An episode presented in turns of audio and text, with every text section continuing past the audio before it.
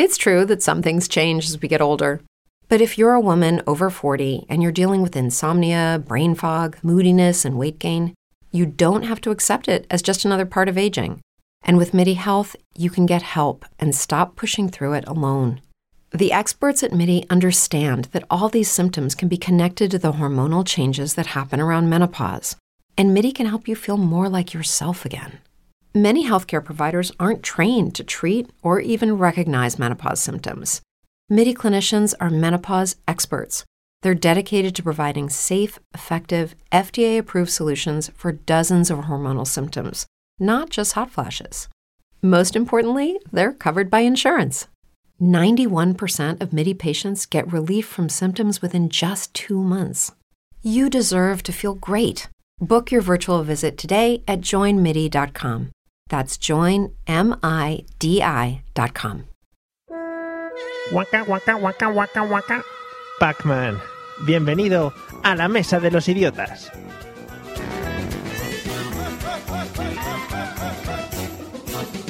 Hoy nos acompañan Jauma del podcast Madafaka y Fran Blanco.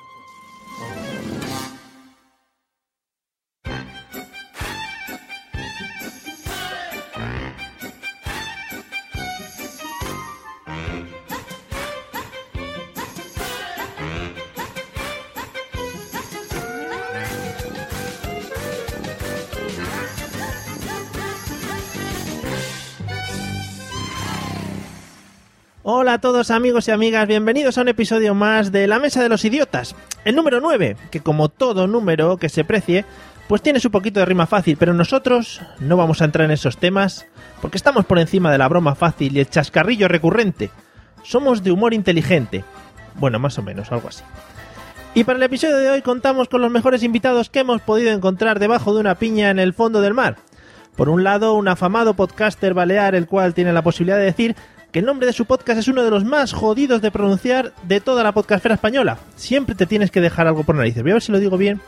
Bienvenido desde A Now for Something Completely Motherfucker, Jaume. Hola, ¿qué tal? ¿Lo he dicho bien? Hola, ¿qué tal? Sí, lo has dicho bien. Lo he clavado, ¿no? Joder. Es que lo llevo, lo llevo entrenando toda la tarde, o sea que eso tiene, tiene su mérito. Se ha notado, se ha notado. Bueno, bienvenido. Eh, y por el otro lado, uno de los que podríamos denominar como luchadores del podcasting, amante de la radio, tuitero, estudiante, deportista en Gallisport, que esto me lo tengo bien aprendido, y una de las caras visibles de Radio Podcastellano. Bienvenido, señor Fran Blanco de la Noche. ¿Qué ganas tenía ya de decir esto? Ver- ¿Verdad, hijo? Que quede tiempo. Hola, Mario Joy, ¿qué tal? ¿Cómo estamos? Bien, muy bien, muy bien. Aquí, nada, hablando un poquito delante del micrófono, como siempre. Sí, no, para no variar. Que, Para no variar. Bueno, y para completar este quinteto, tengo como siempre a los colaboradores más salseros de toda la podcastfera española. Yo es que no puedo hacer estas cosas. Por un lado, la Gloria Estefan Gaditana, siempre luchando por conseguir su Cádiz libre. Trae el meneíto incorporado en la sangre. Bienvenido, señor José Arocena. ¿Qué tal? Hombre, yo soy madre Cuba Libre siempre. Cuba Libre ahí con, con su poquito de Coca-Cola y ron legendario. Vale, queda claro ya por si alguien quiere invitarte. Y desde muy cerquita, desde muy cerquita nos llega la Celia Cruz sevillana con todo su azúcar y sus caderotas moviéndose al ritmo de una buena salsita. Bienvenido, señor Pablo Castellanos. Hola muchachos. Estoy pintando pajaritos en el aire. Te estoy viendo, te estoy viendo además maqueado. Qué magnífica la imagen. Bueno. Eh, ya estamos todos presentados, ya nos hemos conocido, estamos en un ambiente de confraternización y vamos a escuchar un audio que nos va a introducir en el tema de hoy. Así que estaros muy atentos porque este audio es increíble, lo hemos sacado de unas bibliotecas antiguas. Esta es una leyenda que nadie olvidará.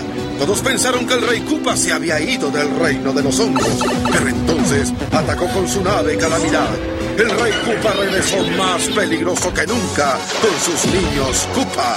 Obligados a usar sus poderes, los superhermanos Mario rescatan a la princesa Z y derrotan a la malvada familia Koopa. ¡Atraparé a esos hermanos! Bueno, lo primero que quiero decir es que cualquier audio en idioma latino, digamos de América Latina, queda mucho mejor que si hubiese sido doblado al castellano. Eso sí, hay que decirlo. Eh, José, ¿de qué crees que vamos a hablar hoy en este episodio? Hombre, yo está clarísimo, ¿no? Yo creo que vamos a hablar de los anuncios, anuncios de videojuegos, ¿no? Ese venga el mogollón, venga la Nintendo, eh, come cocos, come cocos, come cocos de Atari, o el canal pirata de Sega, ¿no? Yo, ¿Cómo olvidarlo? ¿Cómo te veo lanzado, eh, con, con estos temas? Claro, te claro. pones... Tú sabes que esto es mi, mi especialidad. Ya, ya lo sabía. Yo desarrollé el primer videojuego de Atari, si no lo sabía. En Londres. En Londres. En Londres. Jaume, Jaume, ¿de qué crees que vamos a hablar en el episodio de hoy? Hombre, pues si no es de lo que ha dicho José, diría que de la saga Mario Bros, ¿no? Porque también el anunciante ole sus cojones. Digo, la familia Koopa, el rey Koopa, no nos olvidemos que son Koopas, todo el rato después, que tienen que acabar con esos dos hermanos que ni me acuerdo del nombre. Sí, ¿a ¿Quién sí. le importa?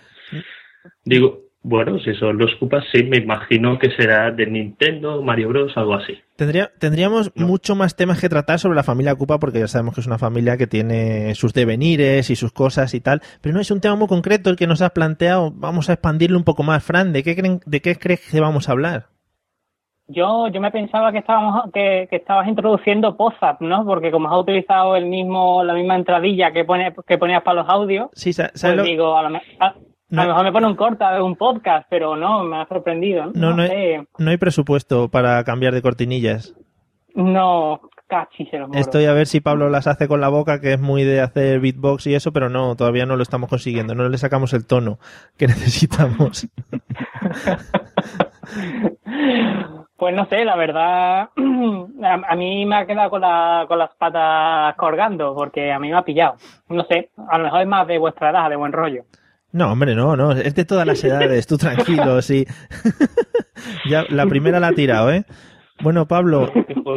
Pablo, tú que eres de nuestra edad, eh, ¿de qué crees que vamos a tratar el tema de hoy? Hombre, yo estaba pensando en dos.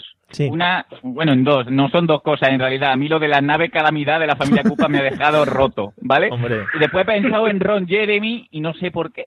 eh, Hombre, Yo- está claro, está claro. Creo, creo que vamos a hablar de Ron Jeremy. No le veo yo mucho, Ahí lo dejo que la gente que no sepa quién es lo busque en Wikipedia. no le veo mucha unión, no le veo mucha unión a lo que hemos escuchado en el audio, que no sabéis... Ver. Pues la tiene, la tiene. La tiene, pero por eso es que no es tan viejo o tan. Ah, O- bueno. O, no has visto tanto porno.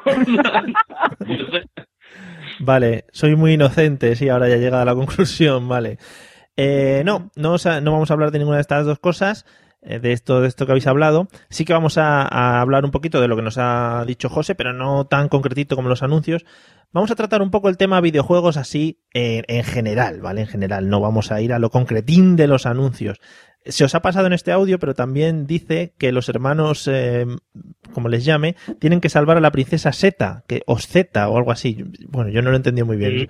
Son nombres muy raros. Eh, Pablo, vamos a empezar. ¿Cómo Dígame. crees, ¿Cómo crees que se inventaron los videojuegos? Hombre, los videojuegos, yo sé que me, me está mal el decirlo, pero el primer videojuego efectivamente lo hizo José Arocena en Londres en 1983, Sí. a la tierna edad De- de 11 años, aprox. ¿Vale? Aprox porque tampoco sabe, sabe qué edad tenía. Sí. Y estaba aburrido una tarde sí. y empezó con, a jugar con dos palos De estos virtuales y, y se pasaba el, lo que es el pixel de un lado para otro. El solo. Y, y ya está, fue José Arocena, ¿eh? Ah, vale.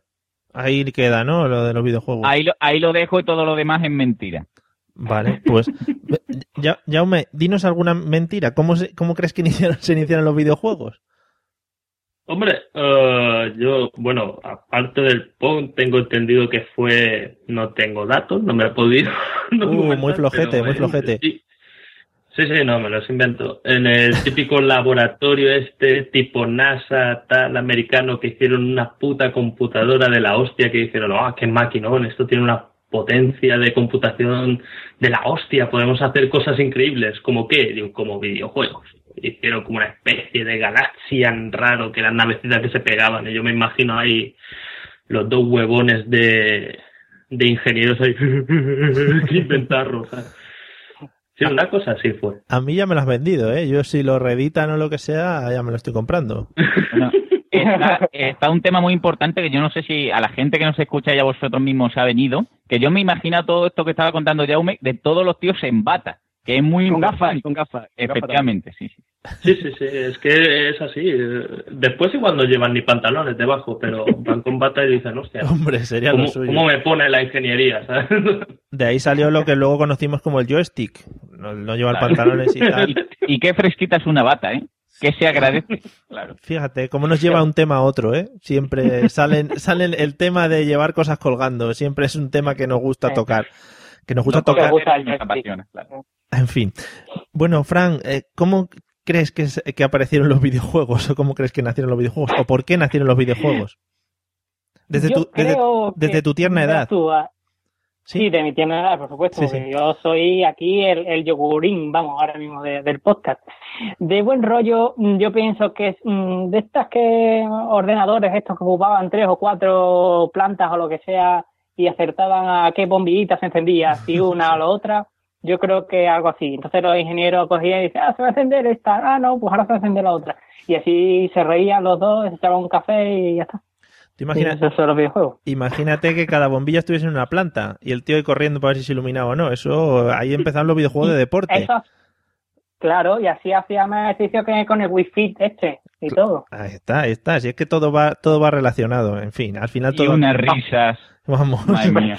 Y dice, "Guau, la, la bombilla derecha y todos ¡ay, qué buena! Y tal. Yo ahora apuesto por la izquierda y todos, "Eh, no, no, la derecha, loco, que te la juegas mucho! ¡Loco! Sí.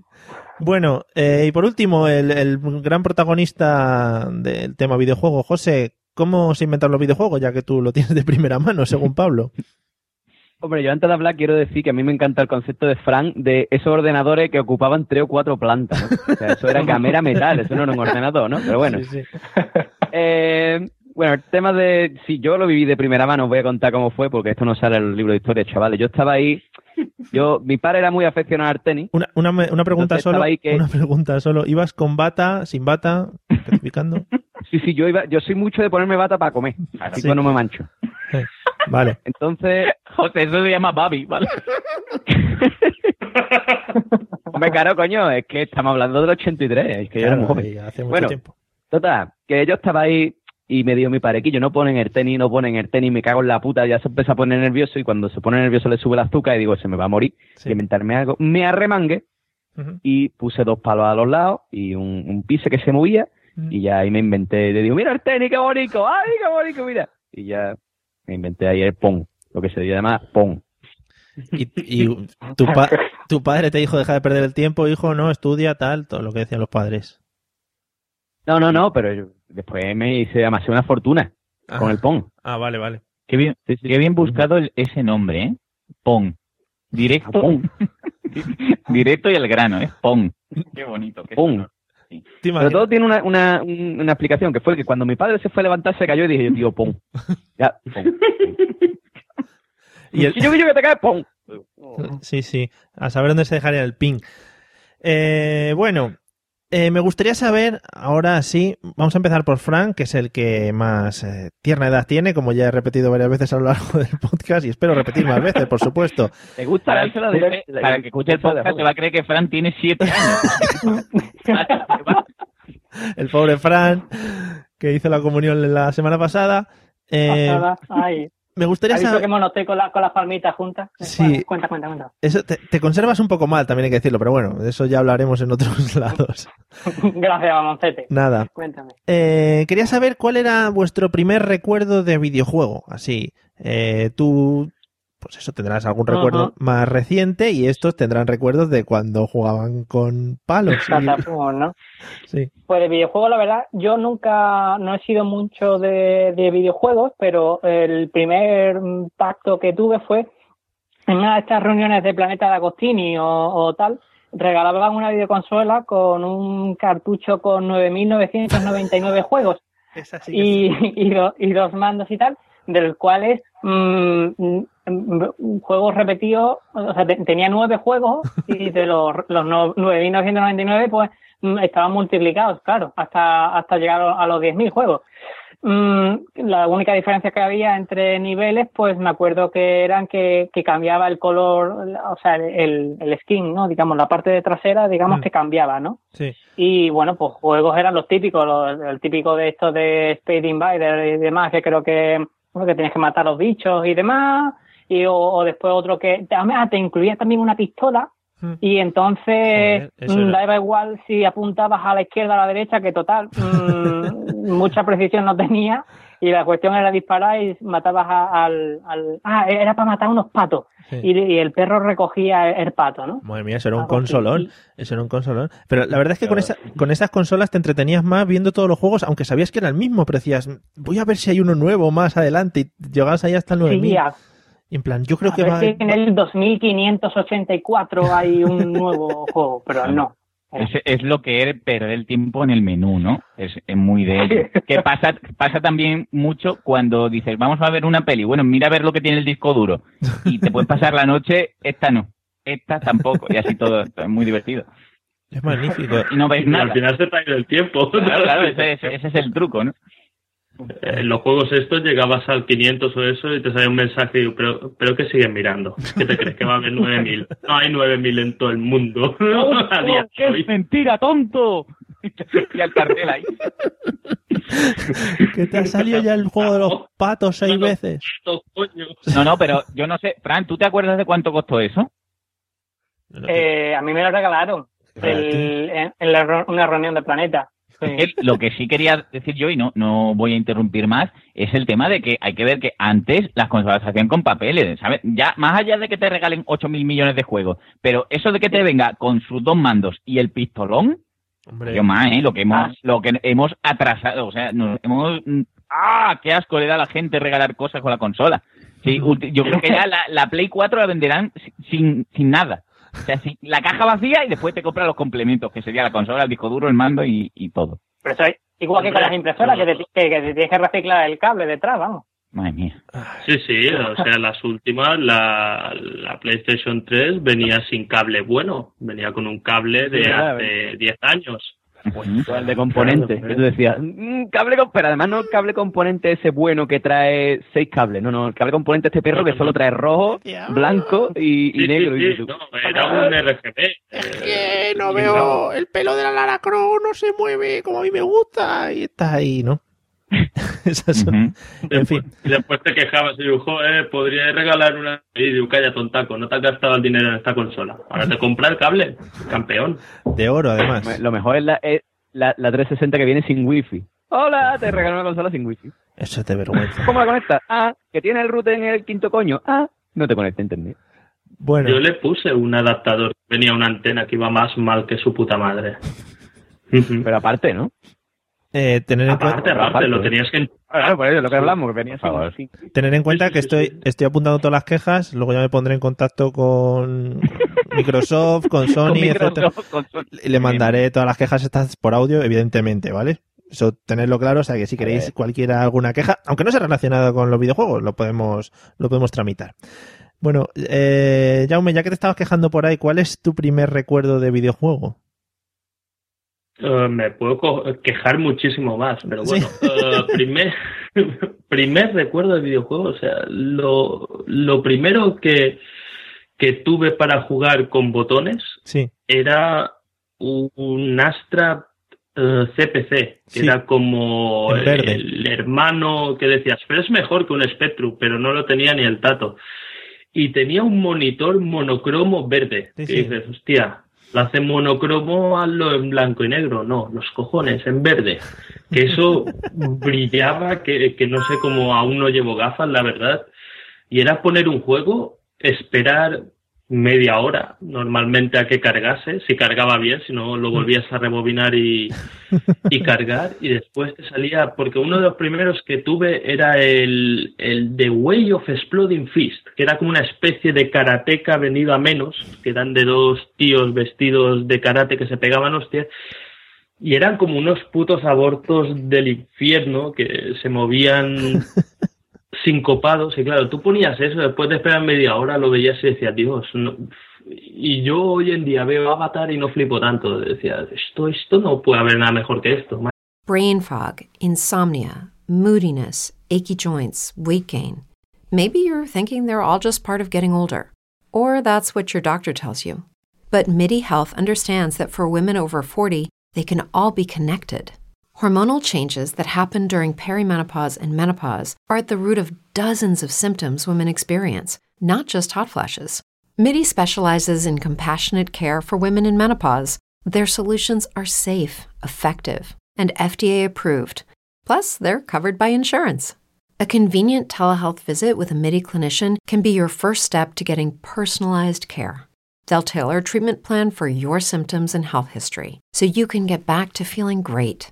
91% of MIDI patients get relief from symptoms within just two months. When your body changes, your care should too. Book your virtual visit today at joinmidi.com. That's joinmidi.com. Here's a little known fact almost half of all waste generated in Montgomery County comes from businesses, organizations, and government facilities. Reducing the amount of waste in your workplace will have a positive impact on our environment.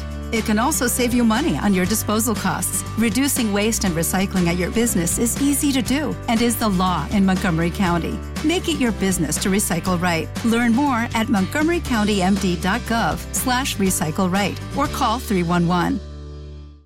Sí. ¿Dónde, ¿Dónde llegarán? ¿Dónde llegarán con estos videojuegos? Además- Ahora, claro, ahora ves el Call of Duty. Eh, hostia, el anti-aliasing que es una mierda, se le ven los cantos. ¿sabes? Estamos- Además, nos, nos hemos echado a perder. lo bueno de esos juegos es que era el día que te ponías a jugar, lo cargabas y tal, y luego llegabas a jugar y dices, hostia, es que no me apetece jugar a este, me apetece jugar a otro, y te pasabas toda la tarde cargando el juego, que era magnífico, las cintas esas, el ruido No, que no. hacían. Eso, eso es una enfermedad de ahora. Antes, digo, no me apetece, pues me obligo. O sea, porque no voy a estar otra media hora para que no cargue. para que te veas tu, para que tu madre desde el salón oiga digo, ya jugado mucho, no juegues a más. Jugabas sin ganas ahí, jugabas sin ganas. Yo sí, yo la verdad también tenía un Astrand igual que ese y tenía cajas y cajas de cassettes. O sea, así por recordar tengo grandes juegos como el Emilio Butragueño tenía, o que eran como unos monigotes que se veían desde arriba y había uno solo que era un monigote con la cabeza blanca que ese era Emilio Butragueño. Entonces cada vez que marcaba un gol Emilio Butragueño se volvía loco el juego, en plan, ¡Uah, el gol de Butragueño! Bueno, bueno, era espectacular. Tenía mogollón de Astra, sí. Era, un- era una gran máquina. Tenía hasta, hasta procesador de texto. Sí, sí. para unas prisas. Tú decías, "Ay, Vaya, tengo que escribir, tengo que... hacer ya- Sí, en plan, hasta que... programar con Basic. Sí, yo, yo- yo me acuerdo porque lo que decíamos antes de jugar con una, había un juego que era el Ripe, que tenía en la portada, salía como una nave espacial súper molona sobrevolando el Kremlin, Sí. cosas de estas. Y es un juego que jugué un montón y la primera pantalla, porque no, no el primer nivel, o sea, la pantalla que te salía cuando cargabas el juego era el avión en el hangar y una puerta. Y tú decías, hostia, tengo que ir a la puerta y despegar el avión. Y digo, esto es el futuro, porque normalmente empezaba con el avión despegado. No tuve cojones en toda mi niñez de salir del puto hangar. Y jugué infinidad de veces. Y ahora lo pienso y digo, hostia, fue muy tonto, porque no sé, podría haber estudiado, hacer cosas de provecho y ahora ser un ingeniero y hacer juegos que sí se pueda salir del hangar. Pero era, Era dantesco, no sé qué puto truco. Igual el juego no le había dado para más y decía, ¿qué nos abra la puerta? Así estarán horas jugando, porque no te quejabas como ahora, no había internet para mirarlo ni nada. Es verdad. No. Es verdad, a ver cómo sabías los trucos. En fin, sí, grandes experiencias. Luego son espinitas que se te quedan ahí clavadas. Bueno, José, tu primer recuerdo con un videojuego, ¿cuál es? Hombre, eh, yo creo que mi, mi primer recuerdo con un videojuego. eh, aquí hay dos, dos, dos vertientes diferenciadas. Mi primer juego de ordenador y mi primer juego de consola. Por favor, por favor, ex- exponlas. Mi primera experiencia con un videojuego fue, eh, atención, el juego de Carlos Sainz. Ma- ¿eh? Magnífico. Eh, Es un juego de 1990. Magnífico. En 486, no vea cómo corría eso. Sí. Y, y bueno, había sido campeón del mundo Carlos Sainz en unas cuantas, creo que dos, ¿no? Dos veces en los 90. No sé. Yo iba ahí con el Toyota Celica y eso era exquisito, exquisito. Más, era impresionante porque los recorridos no tenían curvas, sino que eran todos ángulos. Entonces, claro, Sí. no, tú corrías con el rally, pero no había una curva, era mm, un triángulo, así, Sí, sí. estaba guay. Y después recuerdo que yo, me imagino que sería el niño rico del barrio.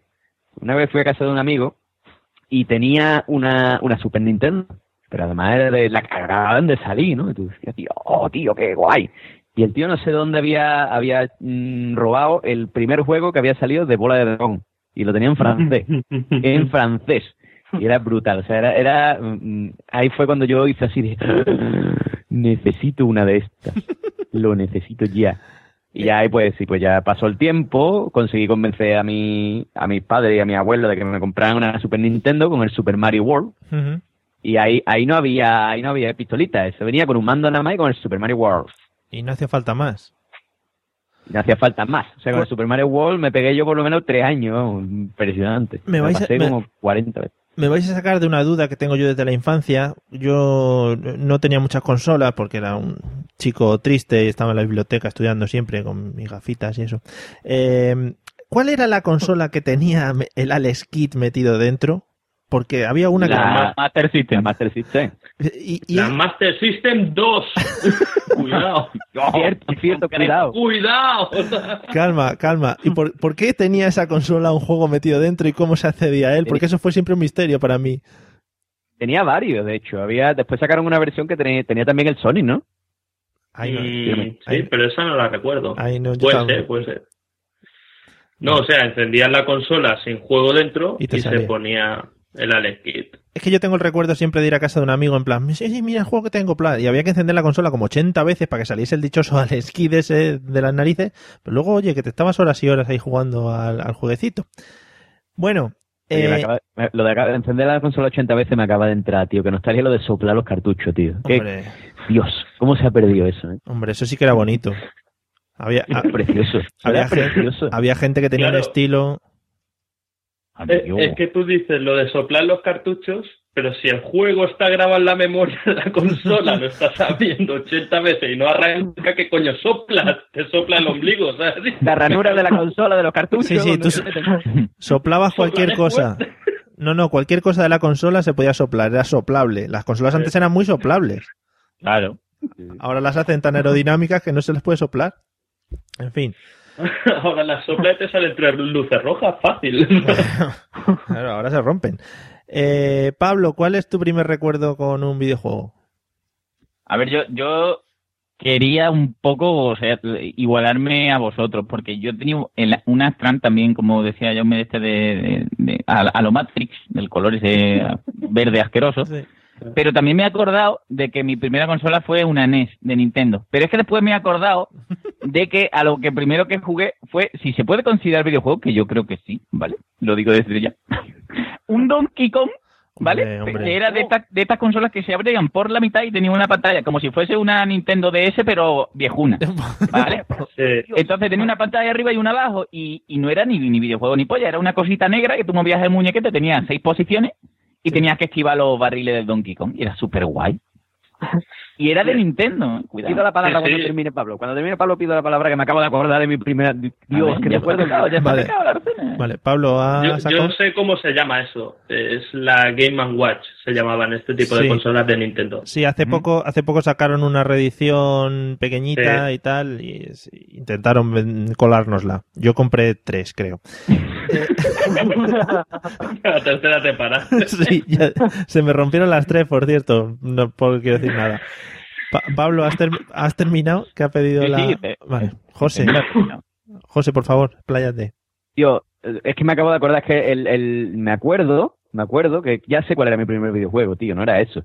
Era un, es que es, es, es- es difícil de explicar. Era como una especie de, Con el ¿qué? pues, Perdón. Sí, que digo, con el Alzheimer y demás es complicado acordarse, ¿no? Ah, sí, No, sí. no, si es que tengo la foto aquí delante, pero es que ya está difícil de describir. O sea, es como una, imagínate una máquina recreativa, pero muy pequeña, Sí. ¿vale? Con una pantallita muy pequeña. Y era Donkey Kong Jr., ¿vale? Y Sí. era de Nintendo. Entonces tenía como una palanquita y un botón de salto nada más. Y era, y tenía un juego nada más que era Donkey Kong Jr. Sí. Era así que tenías que ir por unas lianas para salvar, el, el, el niño tenía que salvar a Donkey Kong padre. Y, y estaba que te, que te- Mira, voy a pasar la imagen por el chat. Que, Hombre, guay, para que lo vea todo el mundo que nos está escuchando. Eh, No, ahora tú lo pones en el, lo pones en el post. luego algo lo pondremos, sí, sí, me acuerdo. Sí, Que, eso Yo lo que... quiero, yo quiero antes decir, porque Fran también ha puesto la imagen de la consola, que qué grandes consolas había de estas piratas, ¿vale? Porque la consola que de la que esta es la que tú estabas hablando antes, ¿no, Fran? Sí, Terminator Pues, 2. es muy grande porque es como una copia de la Mega Drive, ¿vale? Pero se llama Terminator 2, como ha dicho Fran, es muy grande. O sea, además de 8 bits y todo copiado de la Mega Drive, súper guapo. Eh, Y mira el tiempo que tiene, ya lleva tarjeta SD, ¿eh? Sí. Cuidadito. Y, y para escuchar lo- los auriculares en el mando que yo he visto, una maravilla. Le tiene- Tiene que demandar a equipo, que le han jodido la patente, coño. ¿Qué iba a decir? Que de los juegos estos que habla José y tal, sí que había muchos tipos de estos, en plan el Donkey Kong, que subía por las lianas, luego había otro que iba con una especie de ascensores, que te ibas parando en las diferentes plantas y tenías que recoger, eh, no sé si era cemento y tenías que llevar de un lado a otro, una cosa así. Luego había, había otro que era el típico de las barquitas que te iban cayendo paracaidistas y tú tenías que recoger. Hey guys, it is Ryan. I'm not sure if you know this about me, but I'm a bit of a fun fanatic when I can. I like to work, but I like fun too. It's a thing. And now the truth is out there. I can tell you about my favorite place to have fun. Chumba Casino. They have hundreds of social casino style games to choose from with new games released each week. You can play for free anytime, anywhere. And each day brings a new chance to collect daily bonuses. So join me in the fun. Sign up now at chumbacasino.com. No purchase necessary. Group. Void were prohibited by law. See terms and conditions. 18 plus. Hacerlo, que será Ey, magnífico. unos submarinos también había y Claro, si es que sabía de todo. Que eh, yo creo que era el videojuego típico de las playas españolas que veías a todos los chavales ahí dándole ahí al yu, yu, yu, yu. y era espectacular. Eso grandes ratos nos ha dado. Eso empezaba luego a apagarse la pila y los, los muñequitos en vez de ser negros iban pasando a ser grises, iban pasando por todas las tonalidades y tú ibas agudizando más la vista hasta que ya llegaban a ser transparentes. Pero tú podías seguir jugando porque con el sonido sabías dónde estabas. Eras, éramos unos privilegiados, éramos los X-Men. Teníamos poderes para seguir viendo. En fin, después de esta disertación mía que no ha venido mucho a cuento, vamos a seguir para adelante. Quiero hablar de un tema que, que yo creo que es uno de los temas que más marcan cuando eres joven. Fran lo sigue siendo, entonces le estará marcando ahora. Eh, Claro. es el tema eh, recreativos. Hace tiempo los recreativos eran un centro de reunión, un centro donde encontrabas a todo tipo de gente, personas, etcétera, etcétera. Yo quiero saber cómo habéis vivido esta etapa, si habéis visitado muchos recreativos, si no, etcétera, etcétera. A ver, eh, Pablo, por ejemplo. A ver, yo tengo una historia muy bonita con los recreativos. Bueno, tengo, tengo varias, pero voy a cortar solo dos. Una que, como todo el mundo sabe, ya he dicho mucho en este podcast, yo estaba Gordimer cuando era muy pequeño y me, cuando iba a casa de mi primo, mm, íbamos a unos recreativos del lado suya. Y resultaba que yo no es porque quiera, o sea, decir que esta gente se dedique a ello, pero había un, un gitanillo por ahí, ¿no? Entonces, siempre tú estabas en el, en el, en lo que es el jugar, ¿no? Y te metían el codito, ¿no? Como para, ¡ay! Para que te pierdas, o para cuando tú pierdes me cuelo yo y tal. Y siempre cuando nos mosqueábamos y tal, salíamos corriendo, porque éramos peques, y siempre decían, "Co- coge al gordo, que corre menos. Y me daba un montón de coraje. ¿Vale? Sí. Y, y la otra historia más bonita porque mi abuela, la pobre, mm, eh, era súper buena gente. Mi abuela yo creo que es un- una de las personas más buenas gente que he conocido yo en mi vida. Y cuando yo me iba de, de vacaciones con mi primo y con mis abuelos, porque mis padres estaban trabajando, mm, mi abuela nos daba siempre 20, de- ahorrado durante todo el año, que era muy grande, que mi abuela tenía una hucha con monedas de 5 duros Mm. para cuando nos íbamos mi primo y yo a los recreativos, nos daba 20 duros en monedas de 5 duros y que nos durase. Y era muy bonito eso. Jugar con gente, a lo mejor que te tocaba la máquina que estaba tenía la derivación y te daba el calambrito, ¿no?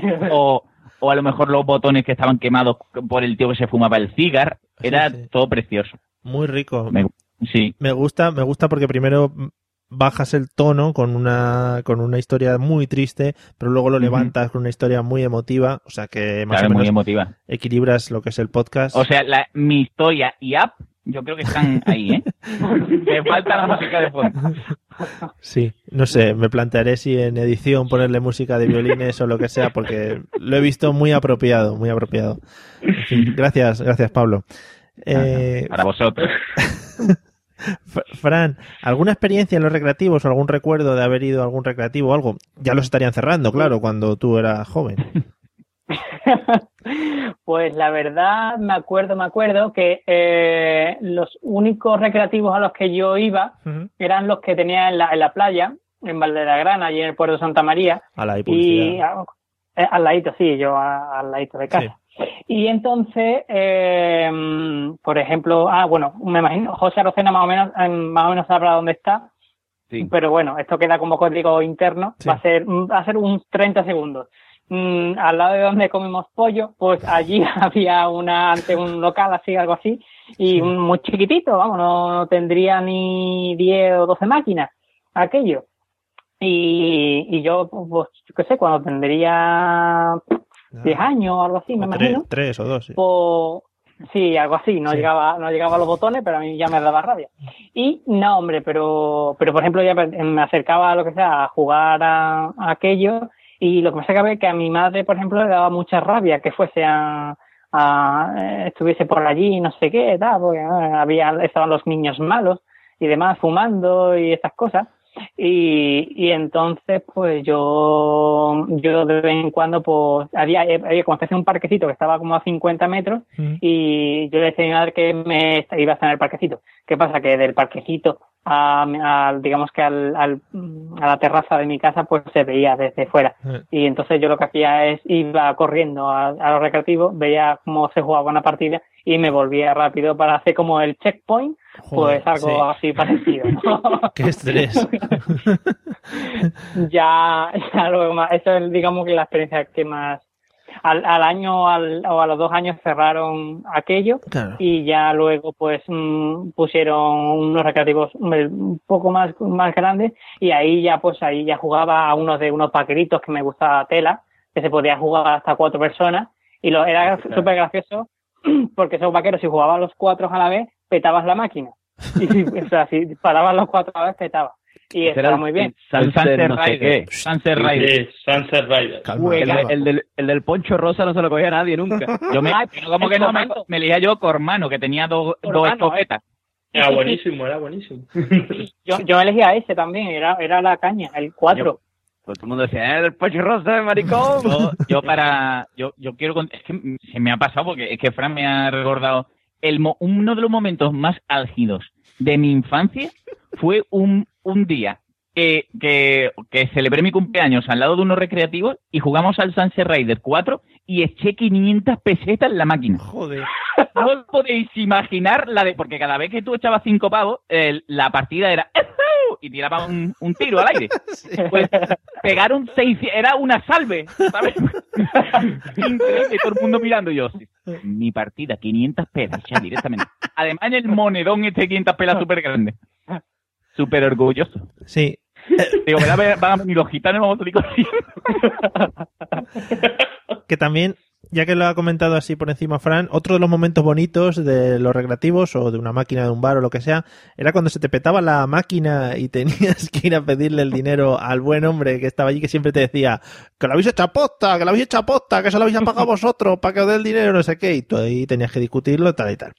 Son grandes momentos. pues el mío no, el mío estaba súper resignado y te, y te daba la moneda y volvías a jugar y ya está. Joder. Abría el cajón, es verdad. Además, eso, eso también se ha perdido, ¿eh? ese señor viejuno harto de vivir con la riñonera llena de moneda, ¿eh? que ahora lo que hay son unas máquinas de estas sin alma, sin vida, que, que feo, tío. Y la, señor con, con las manos amarillas de fumar, amargado de la vida, es verdad, tío, qué pena. Y la felicidad máxima cuando ese buen hombre o el que iba a revisar la máquina, por ejemplo, decía, venga a tomar, probar, y empezaba a darle una especie de palanquita secreta que tenían cuando ellos abrían la puerta y decía, clink, clink, clink, y ala, y 200 créditos, y tú decías, madre, para mí, todos. Y eso era tan... felicidad, felicidad ¡Ay, plena. no me lo puedo creer! ¡Voy a morir de felicidad! Yo creía que era lo más feliz que me podía haber pasado en la vida. Hasta, yo creo que sí, que es lo más feliz que me. No, no, no vamos a decir eso, que luego me van a canear. Eh, vamos a seguir. Eh, Jaume, recuerdos en recreativos o experiencias. Hostia, pues, pues sí, yo fui mu- muchísimo, no, sí, bastante a recreativos y un poco también tengo una anécdota que está por medio mi abuela, que si la abuela de Pablo era buena gente, yo soy malísima gente con mi abuela porque ahora lo, lo pienso y digo, hostia, qué, qué miserable que era de pequeño, porque me como obsesioné, y no era un recreativo, era al lado del colegio, había un bar y tenían la, la máquina del Golden Age. No sé si os acord- acordáis de, Grande. Del Golden Age. Pues era de las primeros beat'em up esto, porque antes como mucho jugabas al doble dragón que decías, sí, mola, pero el Golden Age era así un Conan tal, y las magias eran espectaculares. Y con uno de estos típicos mala influencia que tiene todo el mundo de amigo en el colegio, pues me super envicié, bueno, súper envicié lo que era yo para la época que igual tenía cinco duros en toda la semana. Y yo, yo estaba planeando como decir, joder, ahora podría, estoy aquí en mi casa haciendo los deberes como un pringado y podría estar en el bar jugando al Golden Age de Wise. Y, mi abuela tenía como un jarro lleno de monedas, además de, de cinco duros, ¿no? Que de tanto en tanto me decía, toma, cinco duros para, para chuche. Y digo, hostia, ¿y, ¿y cómo me lo he de? It is Ryan here, and I have a question for you. What do you do when you win? Like, are you a fist pumper? A woohooer, a hand clapper, a high fiver. I kind of like the high five, but if you want to hone in on those winning moves, check out Chumba Casino. At chumbacasino.com, choose from hundreds of social casino style games for your chance to redeem serious cash prizes. There are new game releases weekly, plus free daily bonuses. So don't wait. Start having the most fun ever at chumbacasino.com. No purchase necessary. VGW Group. Void were prohibited by law. See terms and conditions. 18 plus. Judy was boring. Hello. Then Judy discovered ChumbaCasino.com. It's my little escape. Now Judy's the life of the party. Oh, baby, Mama's bringing home the bacon. Whoa, take it easy, Judy. The Chumba life is for everybody. So go to ChumbaCasino.com and play over 100 casino-style games. Join today and play for free for your chance to redeem some serious prizes. ChumbaCasino.com. No purchase necessary. Void were prohibited by law. 18 plus terms and conditions apply. See website for details. Digo, coño, abuela, digo, voy a coger esto y cogí como un puñado que a mí ahora me parece un puñado enorme que debía haber, yo que sé, 300 o 400 pesetas en monedas. Y digo, necesito todas estas monedas. Y claro, lo típico, porque en mi casa, si hubiese dicho, para jugar a las máquinas, me canean, porque estaba como mal visto. Era una cosa de, de drogadicto y de desperdicio social. Y, y me dice, ¿y esas monedas para qué son? Y yo, para chicles. O sea, eh, en la tensión, y yo decía, sí que mastica el y yo me pegué esa tarde una viciada y, claro, lo típico que cogen antes a un mentiroso que a un cojo. Cuando vuelvo, dice, ¿y los chicles? Y yo, "Ah". me lo comido con los amigos, digo, qué más tonto. Pues sí, un poco eso que dices, hostia, lo, lo que me he viciado y, lo, y el mal cuerpo que se me ha quedado. Además que siempre llegaba al mismo nivel que era el del águila, que salían los putos esqueletos negros, que no había cojones de pasárselo.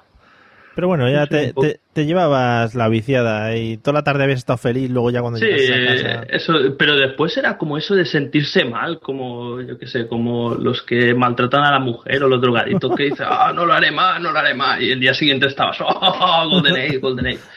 Es droga. Oye, y, y- y ahora que, que has hablado del Golden Age, de lo recreativo, ¿no os ha pasado nunca esas grandes decepciones de tener vosotros vuestra consola de, de 8 bits, de sea la que sea, o de 16, y decir, hostia, porque a mí me pasó, ¿sabes? Yo, yo estaba Eh. súper enganchado a las tortugas ninja de recreativa, y de repente veo yo que venden las tortugas ninja para mi consola, la NES de Nintendo, y voy yo todo súper emocionado. Y cuando me lo compra mi padre, lo pongo en mi casa y digo, pero esta qué mierda es. ¿Vale? ¿Qué? O sea, ¿te estás quedando conmigo o qué? ¿Vale? ¿Por, por qué hacen esas cosas y se me juegan? Pasaba con, pasaba con muchos juegos. Yo me acuerdo que había un juego de los Vengadores que era, o sea, en, en recreativa era la polla. Y después tú lo veías en Super Nintendo y era una basura. Impresionante. Yo, yo, yo tuve el Golden Age de Master System, que era Una, como una cosa, una, cosa. Una, ah, voy a hacer una interrupción antes de que siga. Mm, Jauma, yo te. Verás, mejor que te corrija, mejor que te corrija Cristo, ¿vale? Que es muy cabrón, Eh. te, voy a corre- te voy a corregir yo, ¿vale? Golden Axe. Golden Axe. Eso. Es que yo, yo estuve en la primera recreativa en Londres de Golden Axe. Entonces, pues, Y además es profesor de inglés. Hola, la. No, eso es Francia. Sí, vale, el Golden Axe. Ahora ya no sé qué iba a decir, ¿no? No, sí, que lo tuve. Eh, Golden Age de toda la vida. Axe, gane. Pues tuve eh, el Golden Axe en Master System, que es un poco, o sea, te quitaban todos los personajes, solo podías llevar, parece, al bárbaro y cambiarle un poco los poderes y la máquina, o sea, el poder más alto hacía salía como un puto dragón que tiraba fuego por toda la pantalla y ahí no, ahí brillaba un poco la pantalla, salían tres bolas de fuego y decías, anda, tira para casa, o sea, ya no hay nada más que ver. Sí, un poco, un poco sí, era decepcionante las conversiones. Para 8 bits. Pero ya te lo habías comprado, ya te habían soplado el dinero, así que Sí, ya... ya- antes no, no había otra, ¿eh? ya. Bueno, José, solo nos quedas tú. ¿Experiencias en los recreativos? Hombre, yo mi experiencia en los recreativos son un poco, un poco bipolar, como todo lo, como todo lo que me rodea. Porque yo tenía dos experiencias. Primero la de Cádiz, que en Cádiz no había recreativo. Claro, estarán había llegando bares ahora. con máquinas. Sí. A lo mejor había un bar normal, que tenía una máquina o dos.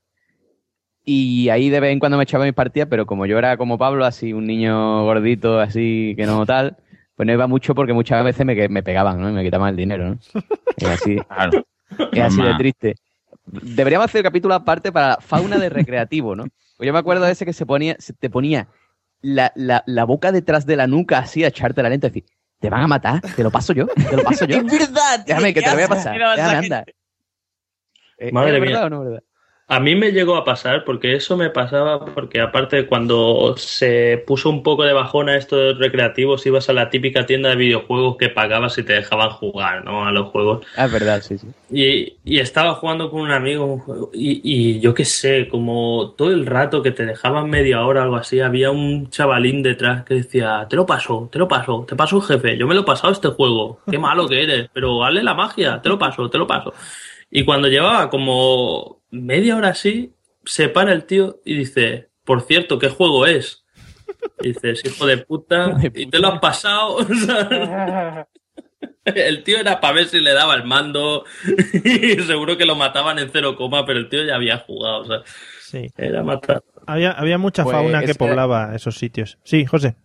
Sí, sí, sí. Es que digo que esa era mi experiencia en Cádiz, porque en Cádiz, bueno, pues yo iba, entonces, cuando iba, a- cuando jugaba una máquina, pues yo qué sé, cuando iba con mis abuelos a lo mejor al bar o con mi familia al bar, pues iba para la máquina, ¿no? Pero siempre con mi familia que me resguardara allí de los gángsters.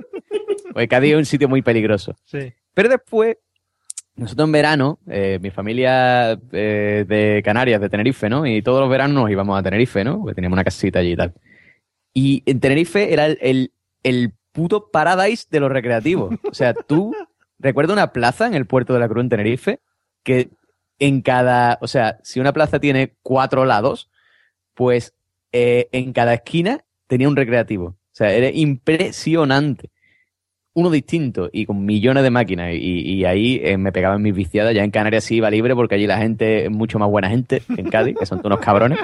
Y, allí sí me pegaba yo, mis viciadas solito y, y, me pegaba mis grandes, grandes momentos de recreativo.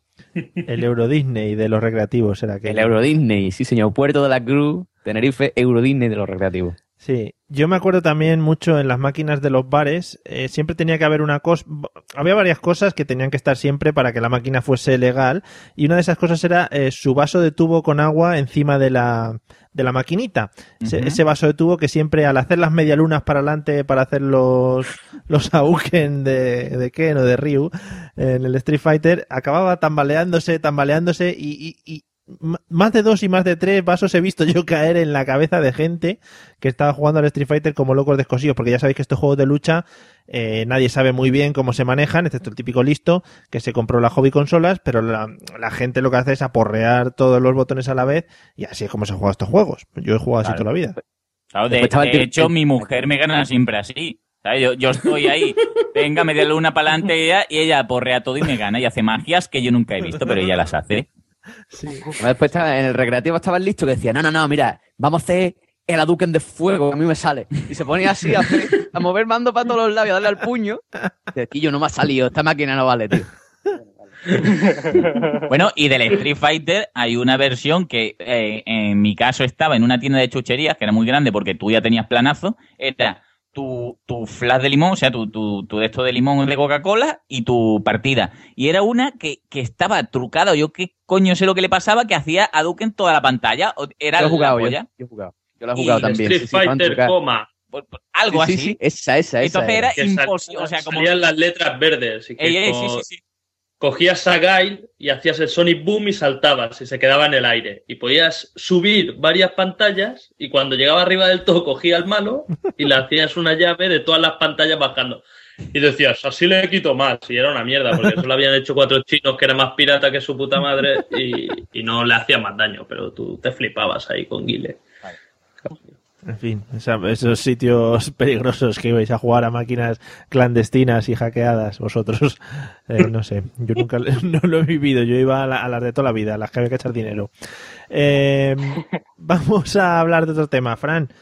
¿Cómo viviste Dime. aquella época, la época Tetris? ¿Tú te acuerdas de aquello?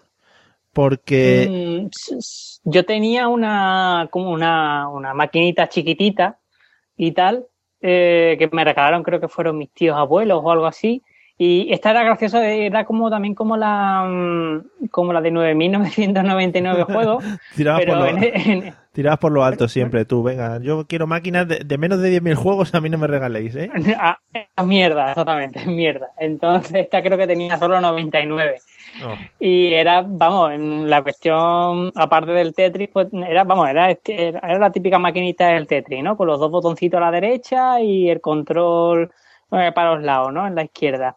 Y, y me acuerdo que, bueno, que me regalaron la maquinita y claro, lo que pasa es que yo de chico, pues me, cuando me daba por una cosa me viciaba tanto que, que recuerdo que me, me eché unas cuantas partidas y tal, di mucho por culo con la maquinita y recuerdo que me la quitaron.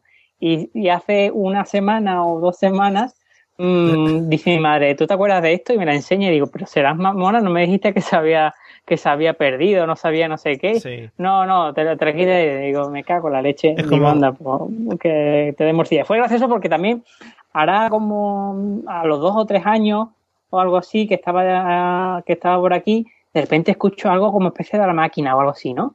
Un pitido. Yo creo que eran los, los últimos soplidos, las últimas pilas que le quedaba a la máquina. Y, y mamá, está, creo que está sonando. No, no, niño, tú que estás, tú estás pensando en otra cosa. Te la, Y, y- te la promete como, como si, venga, si tienes buenas notas cuando acabe la universidad, te devuelvo la máquina del Tetris, aquella de 99 juegos, hijo. efectivamente, pues, pues yo creo que ni, que ni eso. no- ha Además, te cuentan las historias como cuando se mueren los perros y las mascotas y eso. No, es que ha emigrado al norte con sus amigos los perritos. Dices, sí, hombre, ya. claro. en fin. Pablo, ¿cómo viviste tú la época Tetris? Mucho, eh, mucha disputa familiar por conseguir la máquina, porque ahí jugaba todo el mundo. Claro, es. ¿Sabes lo que pasa? Que me, me da un poco de, de- de pena el recordar, porque de Tetris eh, existían muchas variantes, ¿vale? Lo, lo- lo que es el bajar y el encajar mm, Cosas, piezas, sí. eso empezó por ahí siendo el Tetris, siendo guay, ¿no? Y, y se hicieron variantes de en plan el llavero Tetris, ¿vale? Que era una máquina súper chiquitito, que ponía el llavecito y chiquitito y podía mm, jugar. Y yo tenía una que era tipo Tetris, pero rara, ¿vale? Así, bajaba en línea, pero no eran las típicas líneas del Tetris, eran, como en forma de U, en forma de... Vamos, la, Bueno, feas. la ¿vale? marca blanca, ¿no? Pira- piratón ahí, Sí. feo. Y, y me pasó un poco lo que a Fran, y es que me, es que me parece que estamos con chavalos los dos, pero es que lo era una máquina que yo dejé de usar así porque ya estaba un poco cansado del tema, porque además tenía unos altavoces, o sea, la máquina era una mierda, pero los altavoces eran, vamos, 5.1 se queda en, en pañales, ¿vale? A mi madre bueno, estaba sobremanera eso. Y, y hace poco la vi en un rincón así de, de- de mi cuarto en casa de mis padres y la guardé yo, que fue un normal con las pilas y estaba todo lo que era el sulfatar y Mm. me quedé sin la máquina. Qué rico, qué rico. Así que muchachos, cuando guardéis cosas, no las guardéis con las pilas, que puede pasar eso. Qué bonitas están siendo tus historias. Están levantando el ánimo de la Bueno, gente. tam- si, si quieres que levante un poco el flow, yo recuerdo haber jugado mucho a, a un Tetris en un local que yo creo, que yo pienso con los años que las mujeres fumaban. este era un sitio, era bonito, ¿vale? Era como para tomar café y tal. Y había una máquina de Tetris y yo entraba y además, fíjate si era chico, que tenía que coger una silla para llegar a los mandos. Cuidado, ¿eh? Y yo creo que ahí las mujeres fumaban. Había, había cosas raras, ¿no? Movimientos. Había tema, pero, pero a mí me trataban muy bien. ¿eh? Decía, niño, no, no- no te gastes los 20 euros ahí, hombre, que yo tengo otra cosa mejor. En No, había- era muy grande porque, porque bailar así, además cuando el muñequito bailaba, que hacías tú eso y después le cogían por el cuello, era muy, muy bonito. Sí, sí, es verdad. Los rusos, esos que bailaban ahí. Eh, Jaume, ¿cómo viviste tú la época Tetris? Eh, yo a tope. porque recuerdo que me regalaron la Game Boy, la primera, ¿no? La, la mítica, Mm. y venía con el Tetris. Y es que casi podrían haberlo dejado ahí, ¿no? Venderte la Game Boy con el Tetris ya tenías Sí, sí. para horas. Horas y la y horas. verdad es que es casi el juego que jugué más. Y ahora que decía lo de los rusos, o sea, en el modo puzzle, me parece que se llamaba, o. No, no se llamaba puzzle, eso los modos son de ahora cosas nuevas. Ahí había dos modos. En uno era el normal de toda la vida, que caían ahí hasta que morías o te lo pasabas. Y el otro era este, que tú elegi- elegías la velocidad con la que empezabas y la altura, ¿no? De, y te ponía como unas piezas descolocadas hasta cierta altura. Sí. Y cuando te lo pasabas es cuando salían los rusos bailando, que yo lo veía como una carrera de progresión en la madre Rusia, ¿no? El primer nivel, el fácil, salía uno pues con un acordeón, ¿no? En el segundo ya salía uno con un violín y dice, míralo, va- van avanzando, así como yo voy acabando estos niveles, avanzan, al final ya salía toda una orquesta.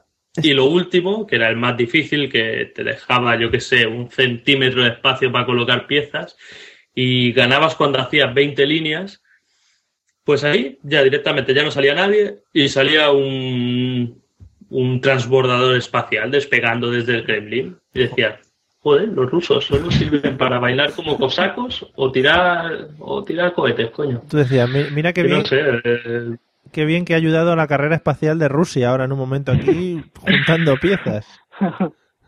se cansaron de hacer líneas y de bailar y dice, vamos al espacio, hostias, venga, vamos. Sí, Sí, la- sí, sí, no, pero el Tetris es mítico. Después ya jugué al de. eh, al otro que jugué mucho es al de Nintendo DS también. Sea, las dos de Nintendo que sacaron como una versión moderna y ahí ya había modos, rollo 3D, encuadrados y hostias de estas. Pero bueno, al que jugué más es al clásico y este tenía el- la gracia de que como ibas pasando niveles, pues te salía en la pantalla de arriba como un nivel de un juego de, de NES, ¿no? O sea, tú hacías líneas y salía Mario que se pasaba la pantalla, ¿no? Sí. Mataba un gomba y se metía en el castillo. Y así hasta los 20 niveles que lo pasabas. Sí, Muy bien. Muy bien. ¿Y, ¿Y tú, José, cómo viviste la etapa Tetris? ¿O tú no eras de estos Hombre, yo juegos? tengo que decir que. Mm. No, lo vino, no vino una cosa curiosa, porque yo tuve un despertar tardío al Tetris. O sea, yo, yo cuando era pequeño, muy pequeño, eh, alguna vez jugué a la recreativa del Tetris, pero claro, yo era tan pequeño que yo, mm, con mi imaginación de, de joven, de niño pequeño, yo lo que pensaba es que con las piezas tenía que construir el castillo que se veía al fondo. Entonces, claro, como cada vez que hacía una línea se rompía, decía, joder, nunca voy a conseguir hacer puto castillo. Y entonces, pues ahí lo dejé. Eh, eh, esto es verídico. O sea, nunca nadie me explicó cómo funcionaba el Tetris. Nadie me explicó, no, no, ¿qué tienes que hacer? Cuanta más líneas hagas, mejor. No, sino yo me imaginé que tenía que construir castillo. Y entonces ahí lo dejé. Hasta que eh, un día me compré un Nokia de esto así ya mayor, ya adolescente, Sí. y venía con el Tetris y me pegaba una pisteada impresionante, mm, además en el excusado. O sea, yo estaba ahí en el todo lo que es el apretar, Sí, no y sé, me ponía yo a jugar. No sé por qué hoy, os ha dado por ser tan, tan, tan finos. Uno dice las señoritas que fuman, otro dice el excusado, cuando otro día venimos aquí hablando de, de todo lo que sea alegremente. Hombre, ¿no? hombre, hoy nos hemos puesto bien. que- Bueno, venga, pues va, va, venga, Mario. va. Cuando estaba gimnando, ¿no? Y todo lo que estaba era ahí apretando yo el ferete. Ahora ¿no? sí. Pues entonces, ahí. Pues entonces eh, me ponía ahí a jugar al Tetris y me pasaba las horas muertas. Y yo creo que muchas veces, eh, mm, yo creo que más de una vez mi madre pensó que me estaba, me la estaba tocando, pero en realidad estaba jugando al Tetris. Eh, yo, yo he pensado una cosa, Mario, como eh, es que, verdad, ya me, ha- me ha recordado que en el Tetris, o sea, cuando hacía, cuando pasabas de pantalla, había como fuegos artificiales, ¿no? Sí. Yo creo que eso es la clave de- para que un videojuego triunfe, porque en el Mario, por ejemplo, cuando pasas pantalla también, si lo has hecho bien, suenan, o sea, hacen fuegos artificiales. Y las fanfarrias. Eso- y es que una fanfarria ayuda mucho a que un videojuego triunfe. Porque creo que sí, tío. Ahora, yo, por ejemplo, si, no sé, uno que se juega mucho, un Call of Duty, cuando te pasas, matas a una fase tal, hubiese una fanfarria, yo creo que vendería más. Venga y trompetas. Ahí lo dejo. Los Final Fantasy lo petan. ¿Por qué? Porque después de cada batalla hay una fanfarria. Magnífico. Tú mete, mete trompetas. Los gráficos déjalos aparte, pero mete trompetas y eso, vamos, triunfa, vamos, sube como la espuma. Es verdad, Pablo. Hay que apuntar eso. Ahí, ahí lo dejo, ¿eh? Ahí lo dejo para después ya quien quiera pillar la idea que la coja. Incluso voy a meter fanfarrias al final del podcast. It is Ryan here, and I have a question for you. What do you do when you win? Like, are you a fist pumper? A woohooer, a hand clapper, a high fiver. I kind of like the high five, but if you want to hone in on those winning moves, check out Chumba Casino. At chumbacasino.com, choose from hundreds of social casino style games for your chance to redeem serious cash prizes. There are new game releases weekly, plus free daily bonuses. So don't wait. Start having the most fun ever at chumbacasino.com. No purchase necessary. VGW Group. Void were prohibited by law. See terms and conditions. 18 plus. With the Lucky Land slots, you can get lucky just about anywhere. This is your captain speaking. Uh, we've got clear runway and the weather's fine, but we're just going to circle up here a while and uh, get lucky. No, no, nothing like that. It's just these cash prizes add up quick. So I suggest you sit back, keep your tray table upright, and start getting lucky. Play for free at LuckyLandSlots.com. Are you feeling lucky? No purchase necessary. Void where prohibited by law. 18 plus terms and conditions apply. See website for details. Para ver si, si levantamos. Claro. En fin. Eh, bueno, hemos tocado un poquito la época Tetris también, que fue una época que conmocionó a este país. Todo el mundo sabía jugar, todo el mundo sabía de lo que hablábamos. También podríamos hablar horas y horas del Comecocos, por ejemplo, que también fue un juego que. Bueno, yo creo que eso a la gente de mi edad nos tocó menos, pero, pero también hemos jugado bastante. Luego sacaron muchos, muchos derivados, como la señora Pac-Man y el Comecocos 3D, y ya, bueno, empezaron ahí a- también a, a pirársele y se convirtió en algo ya un poco enfermizo. Me gustaría saber, a ver, atención, ¿eh? Si tuvieseis, si tuvieseis que elegir un juego de todos los que hayáis podido jugar o hayáis podido ver, o incluso que no hayáis podido jugar, que veíais de lejos y era vuestra ilusión jugar siempre, ¿con cuál os quedaríais? A ver, José, que yo sé que tú tienes muchos. Uf, qué complicado, tío. ¿Uno nada más? Sí, chico, ¿qué quieres? Ay, ay. Pasa, pasa, tengo que pensarlo, ¿eh? Tengo que pensarlo. Vale. ya, ya, ya, me, ya me lo tienes claro. Ah, sí. El Sengoku 2 de Neo Geo. Hostia, ¿Ves? Es una persona que lo tiene claro. Ah. ¿Cómo se ha quedado? Porque ahora lo he pensado. Porque ahora hoy en día no existe esto de decir, ah, me he quedado con ganas de jugar este juego, porque más o menos o, o te la suda un poco o lo juegas.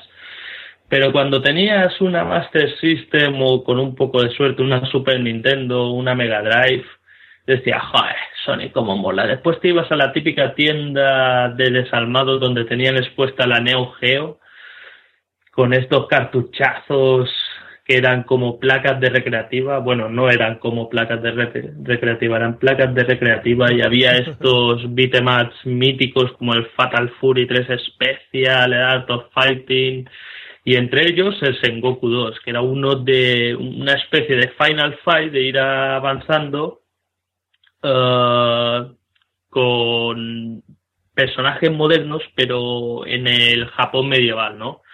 Y tenían poderes y se convertían en un Tengu gigante, un lobo y cosas así. Decías, ah, esto, las dos cosas que más me gustan, los videojuegos y cosas así japonesas molonas. Y, y te quedabas con la espinilla porque, eh, claro, eso no podía jugarlo en Mega Drive. Y en Master System jugabas al Golden Age o en la NES a las Tortugas Ninja y te dabas con un canto en los dientes. Que después, más adelante, te- nos hemos podido quitar la espina con emuladores y tal, pero es uno que recuerdo que decía, "Buah, Sengoku, porque además es la típica hobby consolas igual, no, pero en la... Sí, coño, en la hobby consola, iba a decir la micromanía, no es que era de ordenador. En la hobby consola que decían, no, Sengoku, no, y siempre, siempre los cabrones ponían los juegos normales y hacían un especial de no sé cuántas páginas con el típico juego de Neo Geo, ¿no? Que era casi siempre de lucha y te explicaba todos los personajes y tal, y decías, "Ah, qué dientes más largos me ponen. Porque era, en aquella época era una consola que costaba unos noven- unas 90.000 pesetas y cada cartucho valía unas 30.000 pesetas. Joder. Depende de la memoria que gastase Sí. Y era algo inalcanzable para mucho, porque si yo llego a ir a mi padre y dice, me compra esta consola de 90.000 pesetas, y dice, sí, 90.000 hostias en la cabeza te voy a dar. ¿Cómo le gusta a los padres? Sí. Básicamente. Cuando dices un número, cuando dices un número, decir ese mismo número acompañado de la palabra hostia. Es un- es una- hostias o patadas. O, o decir, o decir, ni consola ni consolo. Hombre. Cambiar el género también también. No, no, pero lo de las hostias y las patadas, sí, sí, es muy, es muy dado de los padres. Bueno, pues si vemos el juego ese por algún lado, ya te lo mandamos para allá en la, en la consolilla. Bueno, no te quedes con la Pero espina. tiene que ser original y Neo Geo, eh, cuidado. Vale. ya ese, ¿no? Lo buscaremos cuidadosamente. Eh, Fran, ¿con qué juego te quedarías de todos los que has visto a lo largo de tu corta vida?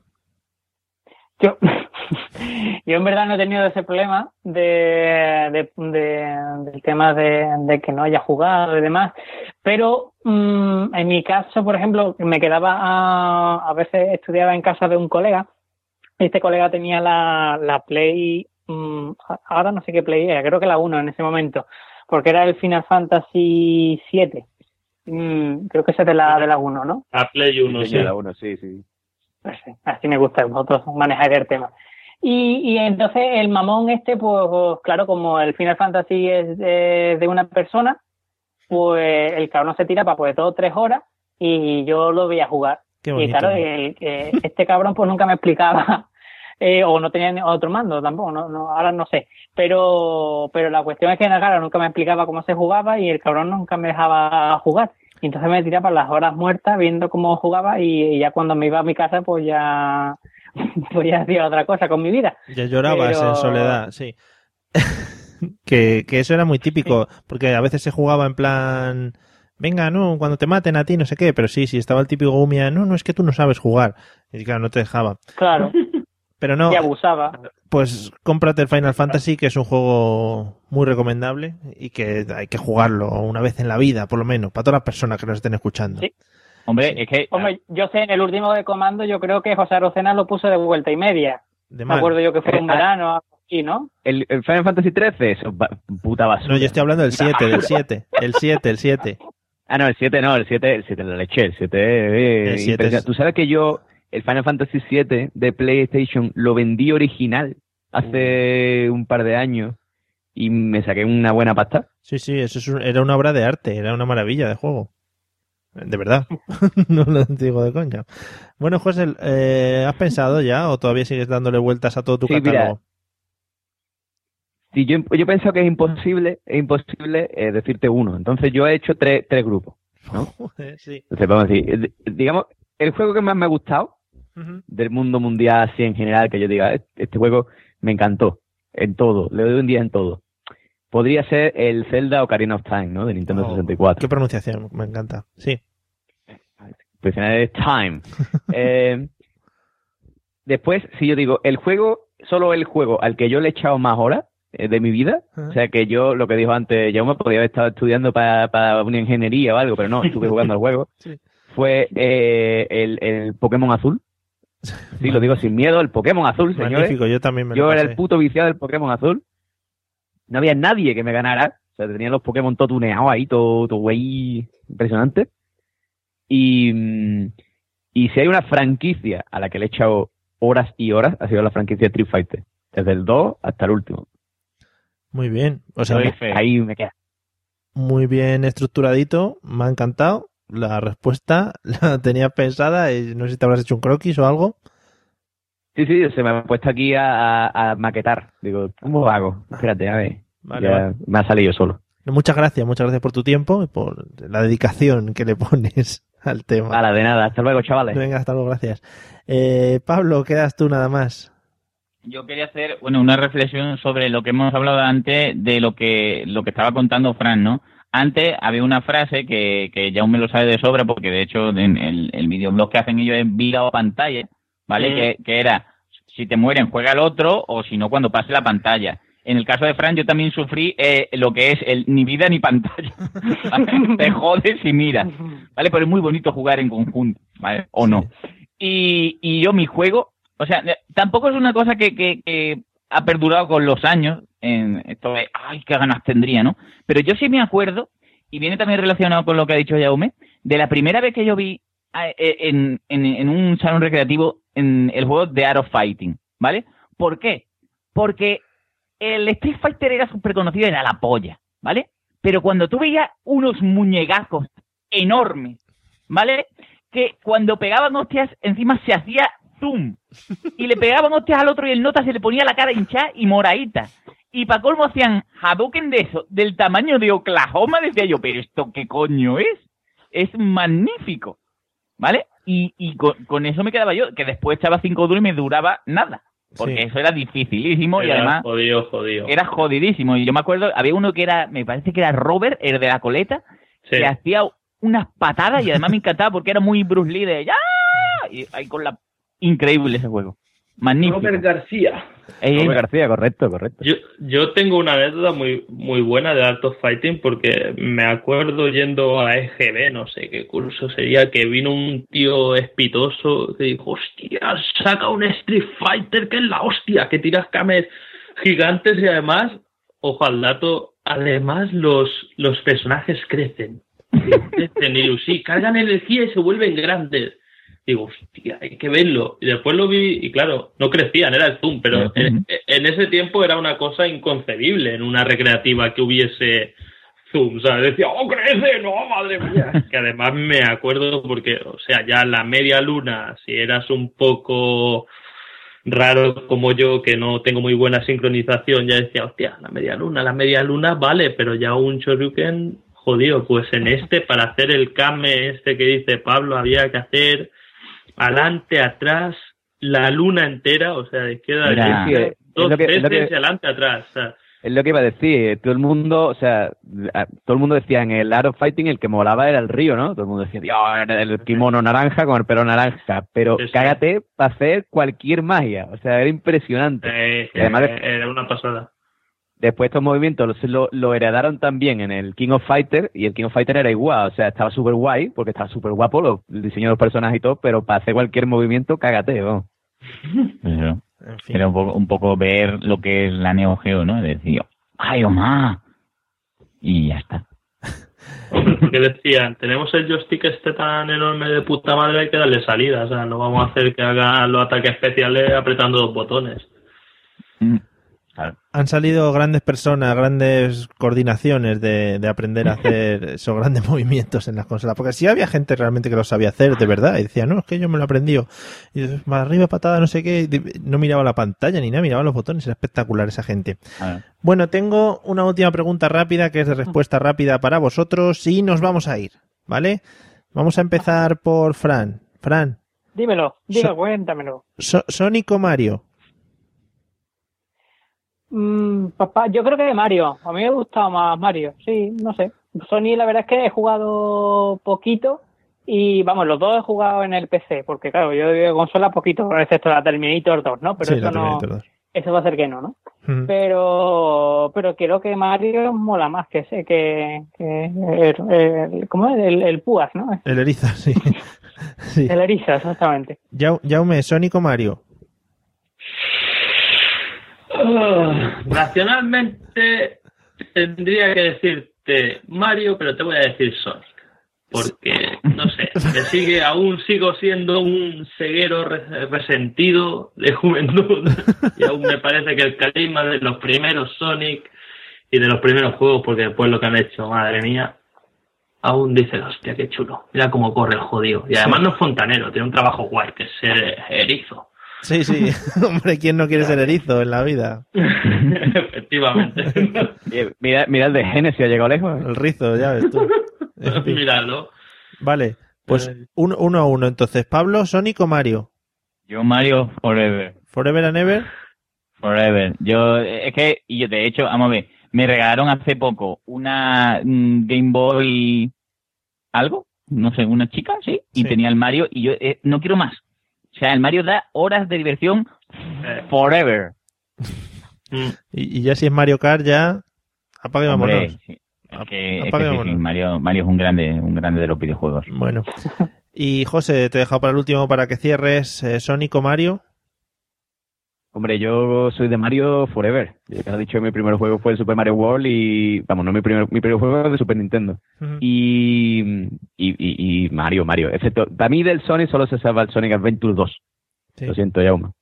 Ya estamos, ya estamos. El 3D. Y los primeros Sonic de Mega Drive, coño. El. Sonic 2 no hay nada mejor que eso. Mario Pero se si no, convertía en Super Guerrero. Super Guerrero de espacio, no, pues ya está. Es verdad. Pero es si no verdad. Tenía, pero si no tenía, no tenía objetivo. O sea, yo en el Sonic no sabía lo que hacer.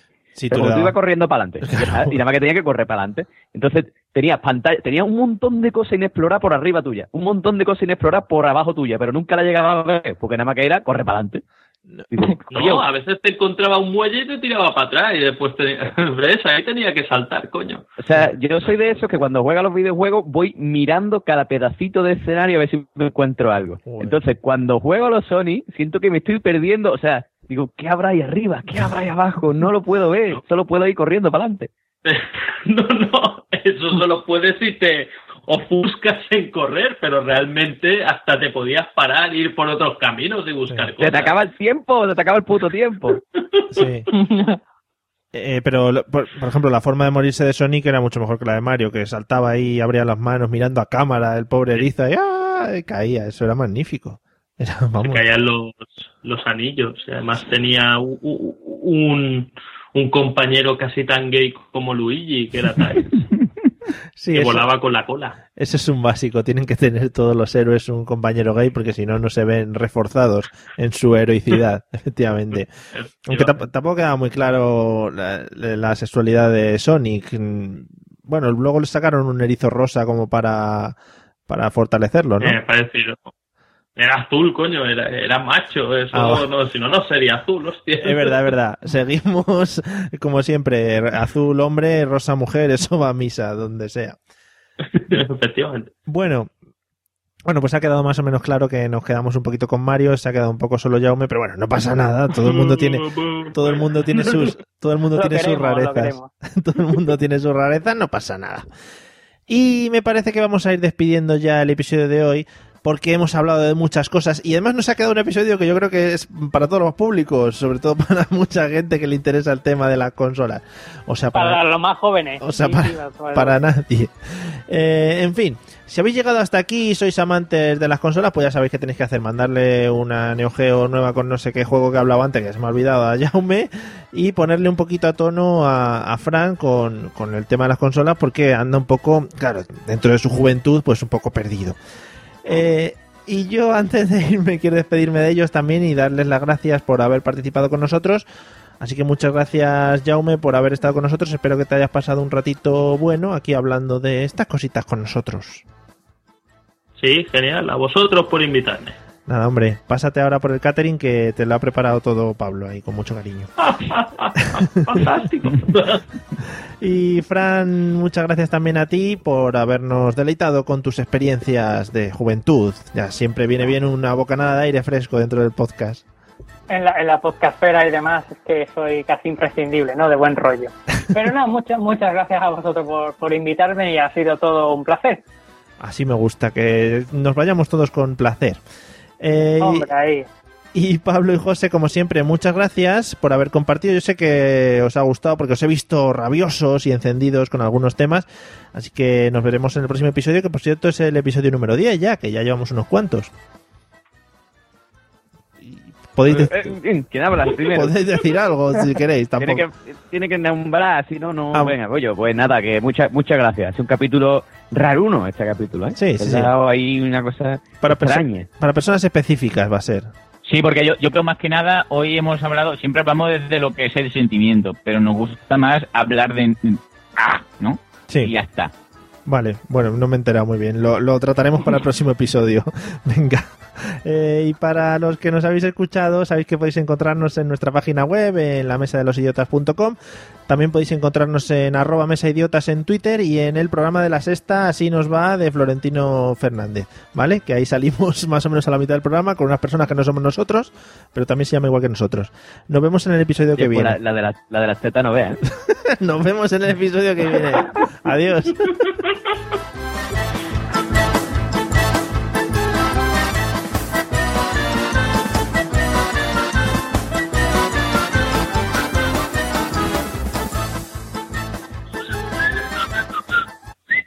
Step into the world of power, loyalty, and luck. I'm gonna make him an offer he can't refuse. With family, cannolis, and spins mean everything. Now, you wanna get mixed up in the family business. Introducing The Godfather at ChumbaCasino.com. Test your luck in the shadowy world of The Godfather slot. Someday, I will call upon you to do a service for me. Play The Godfather now at ChumbaCasino.com. Welcome to the family. VGW Group. No purchase necessary. Void where prohibited by law. See terms and conditions. 18 plus.